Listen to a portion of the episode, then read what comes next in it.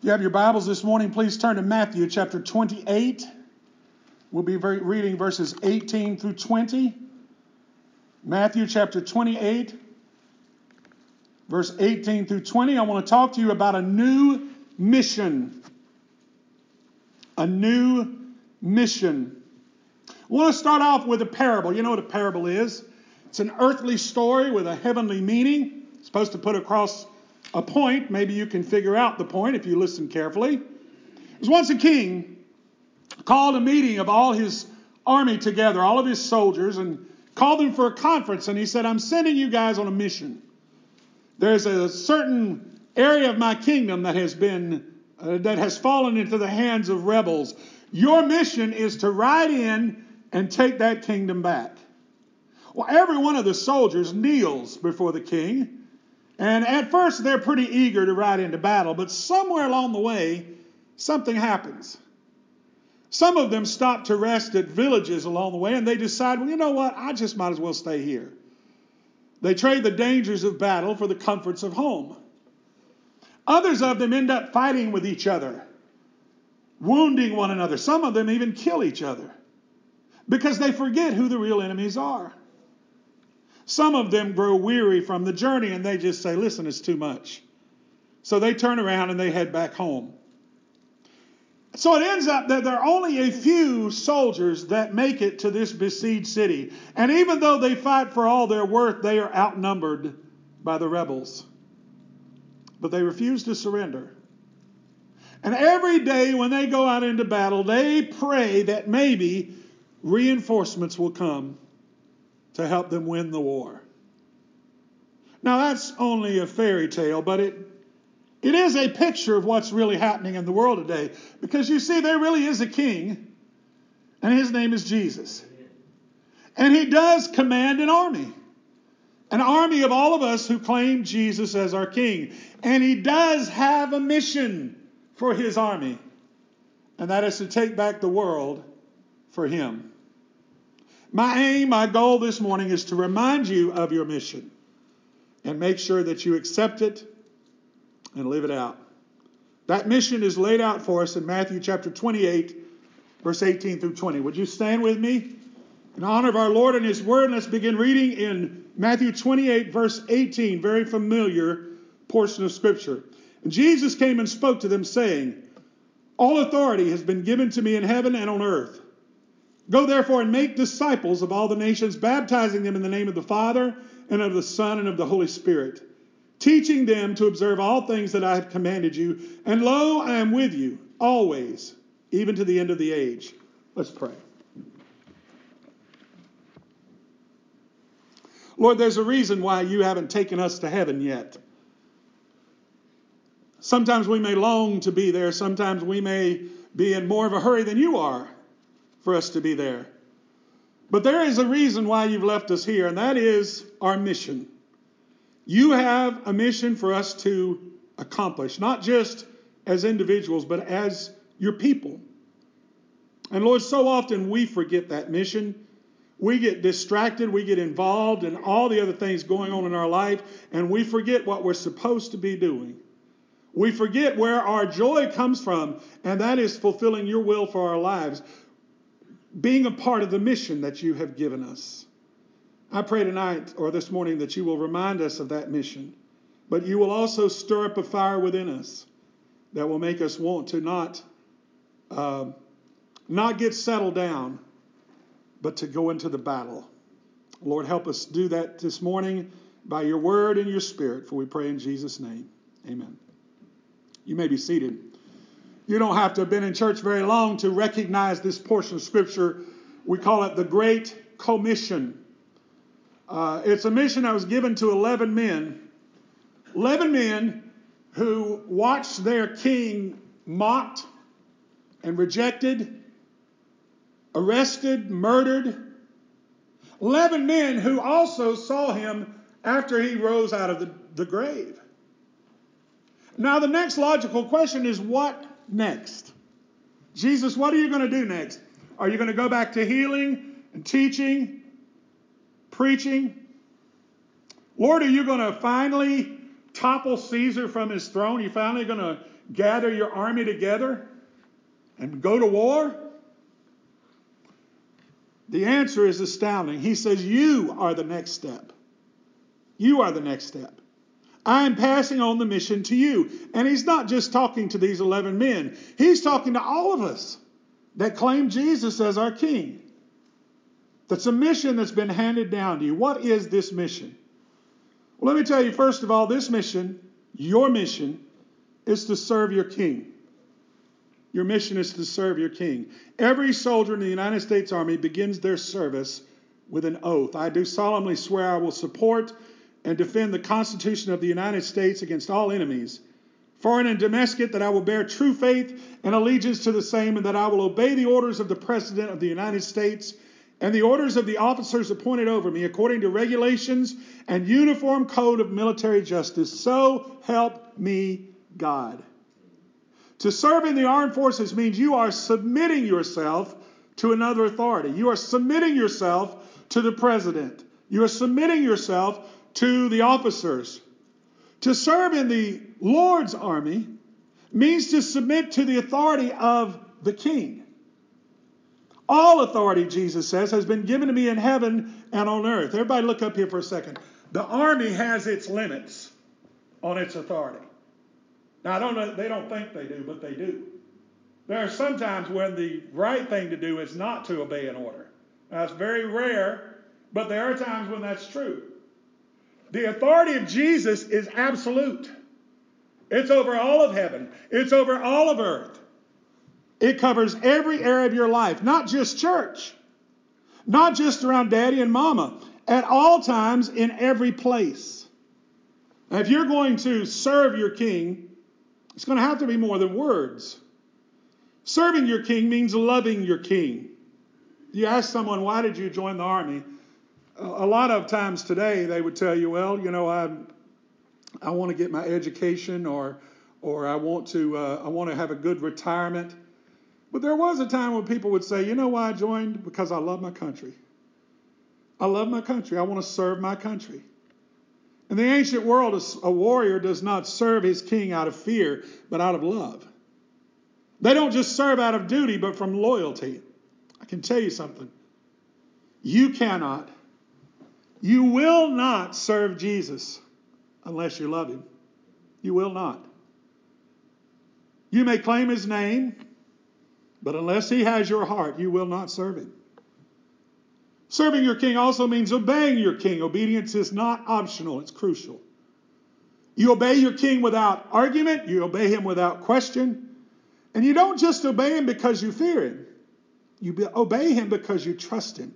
You are convinced that when he gives you an order, he knows what he's doing. Jesus sums up your mission to serve him this way He who has my commandments and keeps them, it is he who loves me. And he who loves me will be loved by my Father, and I will love him and manifest myself to him.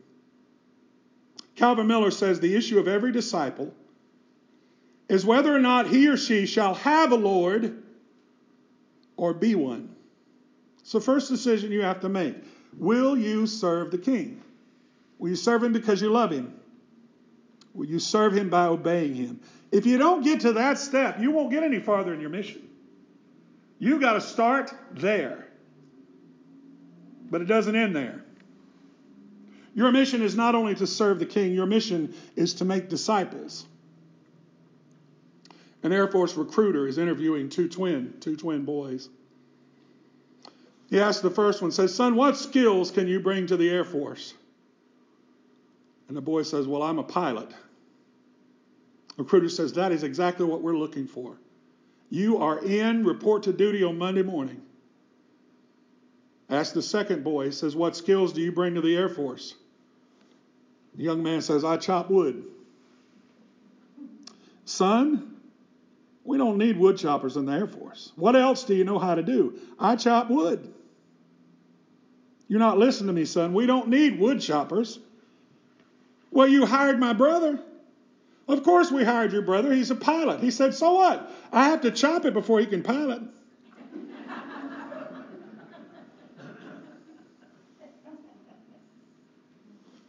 Your mission is to be a recruiter. Go, therefore, and make disciples of all the nations. The first commandment is go. Now, for some people, many people, that means leaving your home. That may mean going to another city, going to another state, living in another nation. Those are the people that we normally call missionaries. But Jesus isn't just speaking to missionaries. He's saying wherever you go, you put your name in that blank. Wherever you go, make disciples, whether it's at your job, whether it's at your school, whether it's at home, whether it's in the marketplace. Wherever you go, you are always on mission.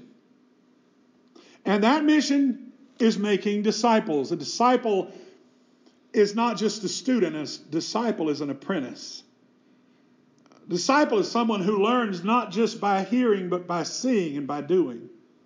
In this case, what they are learning is how to think and how to speak and how to live like Jesus. I want you to pay close attention here. They don't see Jesus, they see you. They see you. You make disciples not just by showing them Jesus in the Bible, you make disciples by showing them Jesus in you. Paul put it this way to a group of people in 1 Corinthians 11 1. Imitate me just as I also imitate Christ. Now, please understand, he's not setting himself as somebody perfect.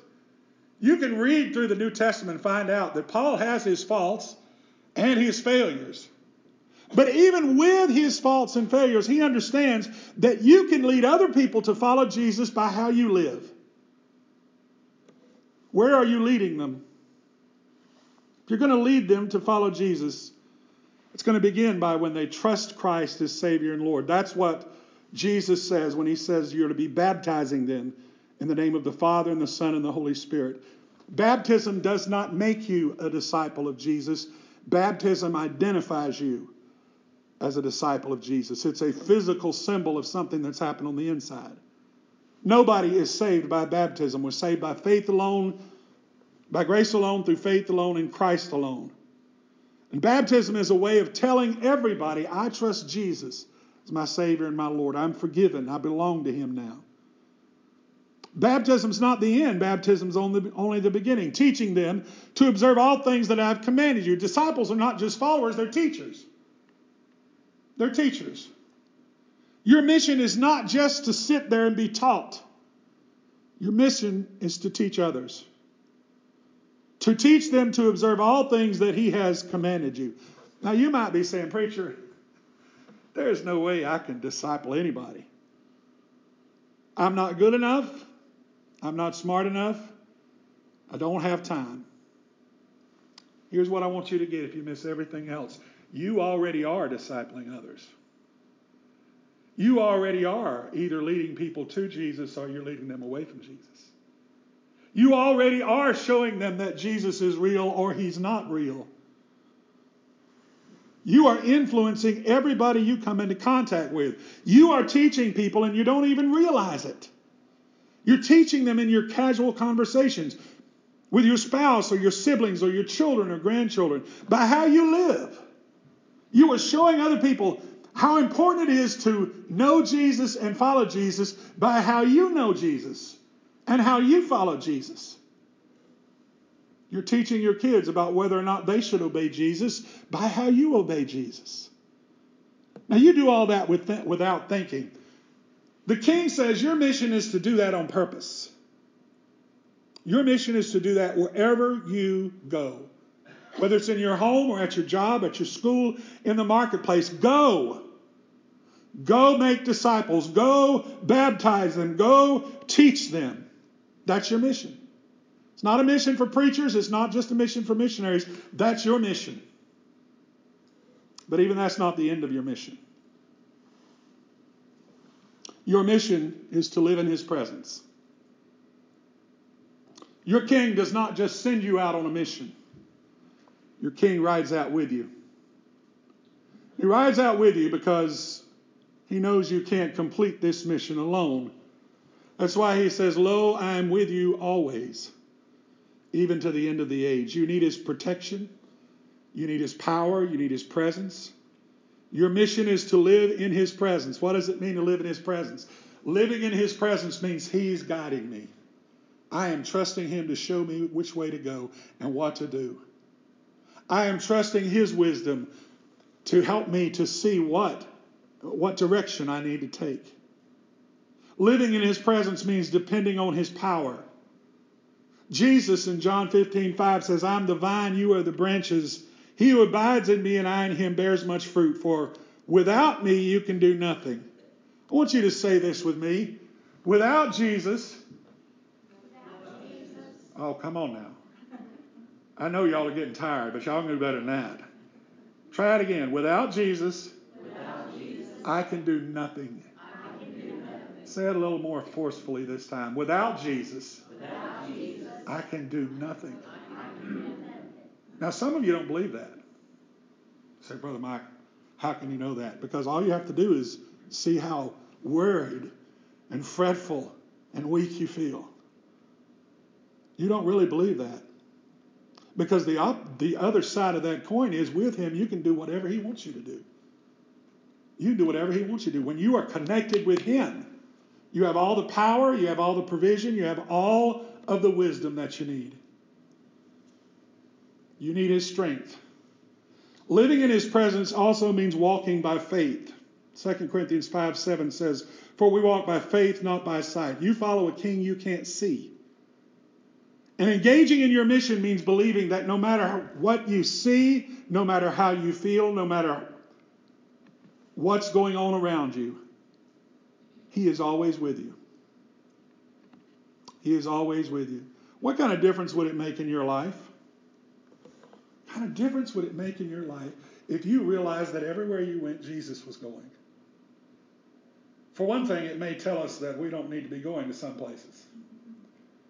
You know, we don't. Jesus does not have any business in some places.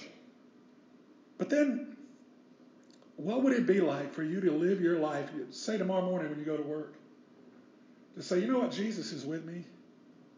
Jesus is with me. What about in the middle of that uh, crisis, that problem that you're facing? What would it be like to know that Jesus is with you? There's only one way you can do that. You can't trust your feelings. You can't trust your circumstances. You can trust his promise that he is with you. You've got to know that. You're going to complete your mission. You've got to remember that your king doesn't just send you out, he rides out with you. 2,000 years ago, this king speaks to his army. Not just these 11 men, but to every one of us who believe in Jesus. And some of us are tempted to forget our mission. We find a nice, comfortable place in life. We settle down. We trade the dangers of battle for the comforts of home. Many Christians forget who the enemy is. They end up fighting each other. They forget we're not the enemy, the enemy is out there. Still others have grown weary from the journey. You sing, I'll fly away because all you're doing is sitting around waiting to go home. Here's something I want you to think about. Richard Bach once said, Here's the test to find whether your mission on earth is finished. If you want to know, have you finished what God gave you to do? The test to find whether your mission on earth is finished. If you're alive, it isn't. If you're alive, it isn't. Your king has called you on a mission. Your king has called you to serve him. Not just out of duty, but out of love. To serve him obediently. Not just when you're young, but till you die. And even after that, to serve him in heaven. Your mission is to make disciples to do whatever you can to bring people to faith in Christ, to do whatever you can to lead them to follow Jesus by how you live your life to teach them to obey His word. Your mission is to live in His presence, to depend on His guidance, to trust in His power, to walk by faith all the days of your life. Now, you have two choices. You can either accept your mission and obey your king, or you can give up your mission and dishonor your king. Your choice is the difference between faith and unbelief. It's the difference between His blessing or His displeasure. It's the difference between a life that matters and a life that's wasted. Have you accepted your mission? Would you bow your heads with me, please?